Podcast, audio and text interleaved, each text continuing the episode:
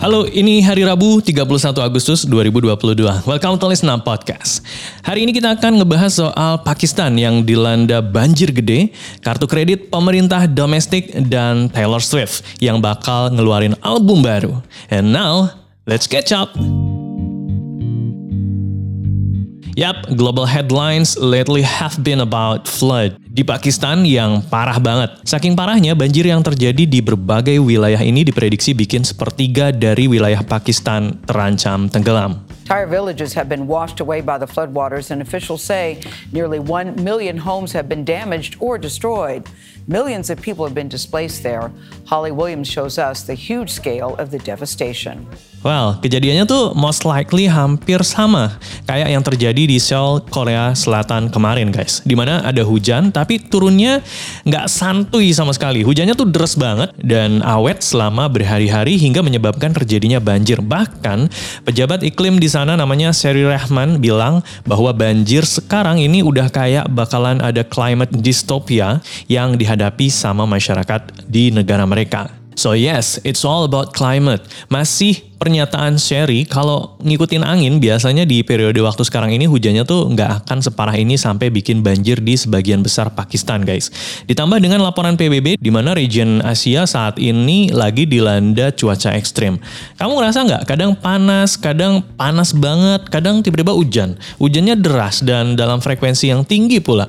Nah ini pula yang terjadi di Pakistan. Tapi masalahnya adalah masyarakat Pakistan itu sekarang lagi struggling sama berbagai masalah internal mulai dari HAM, ekonomi, hingga politik yang lagi bergejolak di sana. Kebayang nggak kalau dengan keadaan semenderita itu terus ditambah banjir parah? Wait until you hear about udah lebih dari seribu orang yang meninggal gara-gara bencana ini. Terus sebanyak 500 ribu orang lainnya udah dievakuasi ke camp-camp bantuan dan ribuan orang lainnya masih belum bisa dievakuasi, masih stuck di rumah mereka. Dan butuh makan plus persediaan yang lainnya. In case you wondering, rumah-rumah di sana itu banyak yang di atas pegunungan kan. Nah, akses ke pegunungan ini terputus sama sungai yang makin meluap guys. Iya, terus para warga itu masih stuck di daerahnya dan lagi berusaha diselamatkan pakai helikopter oleh otoritas setempat. Sebanyak 6.500 tentara ikut ditugaskan untuk ngebantu evakuasi masyarakat di sana. Not to mention ada puluhan ribu hewan ternak yang mati dan bangunan-bangunan kantor pemerintahan dan industri di sana yang rusak total gara-gara banjir ini. Yang lebih parahnya lagi adalah kalau nggak segera ditanggulangi, sebagian besar wilayah Pakistan bakal tenggelam dan kalah sama banjir ini, gengs. So, in order to win this battle, pemerintah setempat gercep meminta bantuan ke berbagai organisasi internasional biar bisa segera recover. Again, since banyak konflik dan ekonomi yang gak stabil belakangan ini, Pakistan gak capable itu untuk recovery sendiri menyelamatkan warga dan segala infrastrukturnya. Dalam keterangan Menteri Luar Negeri Bilawal Bhutto Zardari, kerugian materi dari banjir ini sudah mencapai 4 miliar dolar AS, gengs. Jadi sekarang mereka most likely ngurusin bantuan ke sana kemari.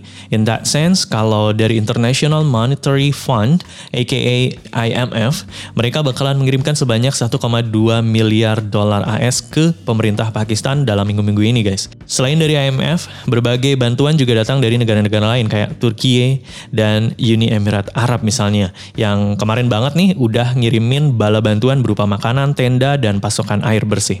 Terus PBB juga udah ngebudgetin 3 juta dolar AS yang bisa dipakai di sektor kesehatan, nutrition, food security, air bersih, dan kebutuhan sanitasi. Talking about bantuan, masyarakat sana juga pada ngeluh karena bantuan yang diterima sama mereka itu masih belum whole package guys.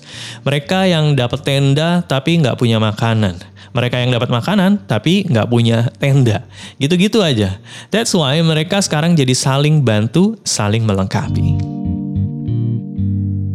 Yoi, bukan cuma kita yang kesenangan belanja pakai credit card guys.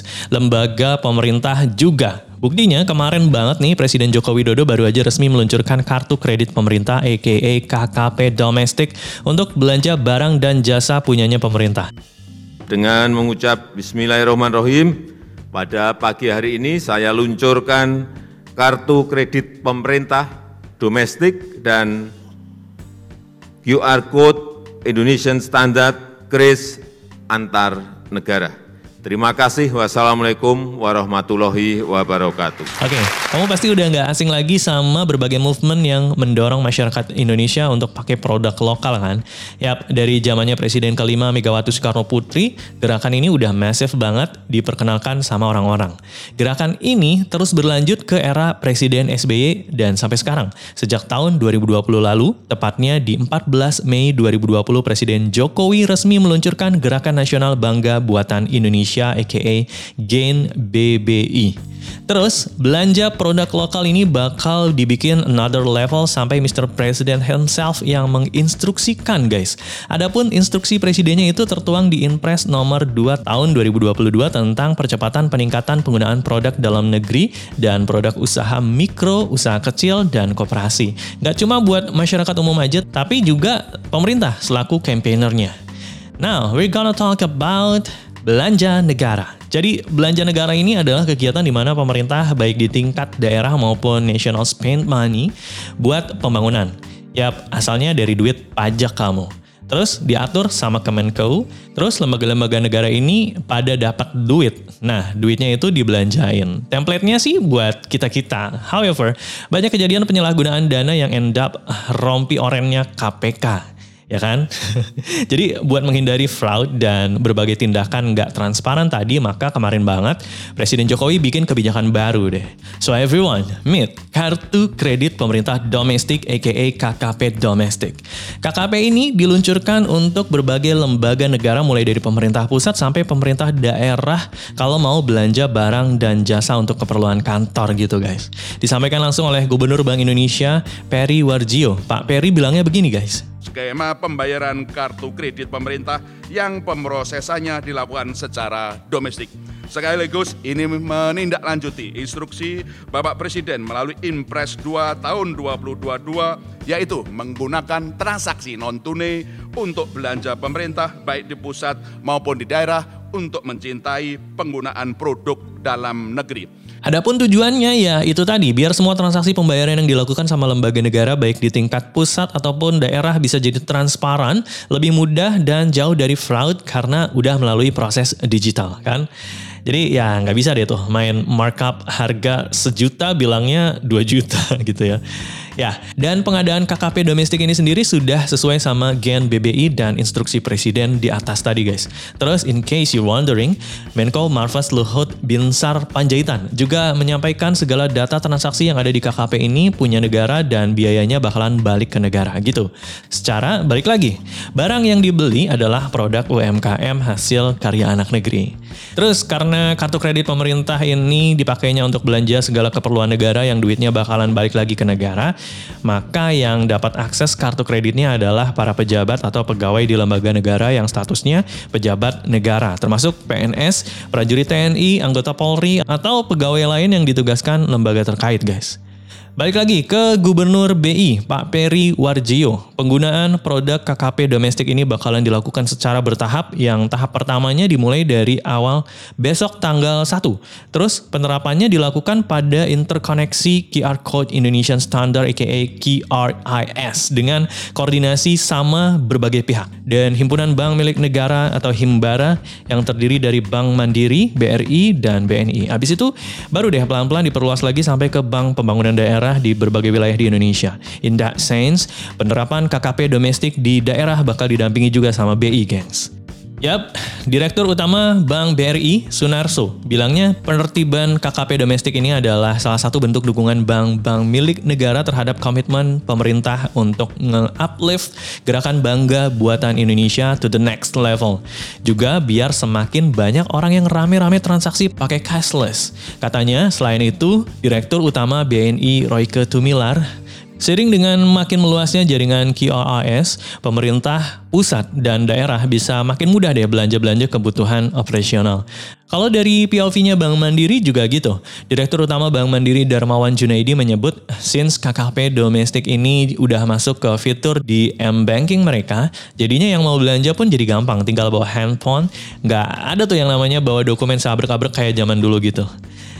By the way, selain pengadaan KKP domestik, Bank Indonesia juga kemarin resmi merilis QRS yang bisa dipakai antar negara. Again, untuk mendukung gerakan bangga buatan Indonesia. Jadi, buat para pelaku UMKM bisa langsung transaksi secara digital dengan konsumen mereka di luar negeri, juga dengan mata uang rupiah. Adapun negara-negara yang udah running QRS antar negara sama Indonesia tuh ada Thailand dan Singapura juga direncanakan bakal running juga dalam waktu dekat ya. Oke, kita masuk ke berita yang terakhir. Taylor Swift bakal ngeluarin album baru.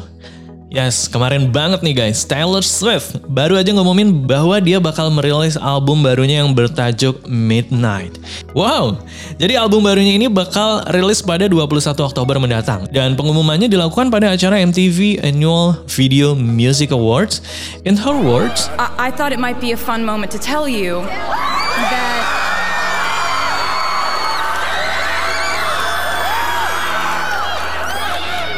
that my brand new album comes out October 21st.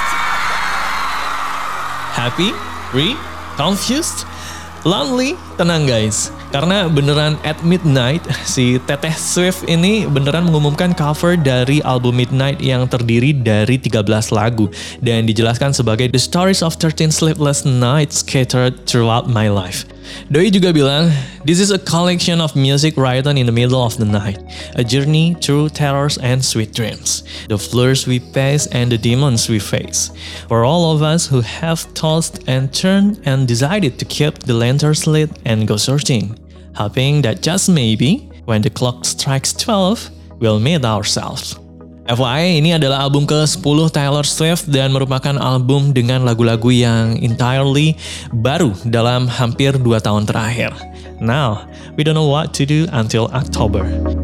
Demikian listen up hari ini, sampai ketemu lagi di hari Jumat.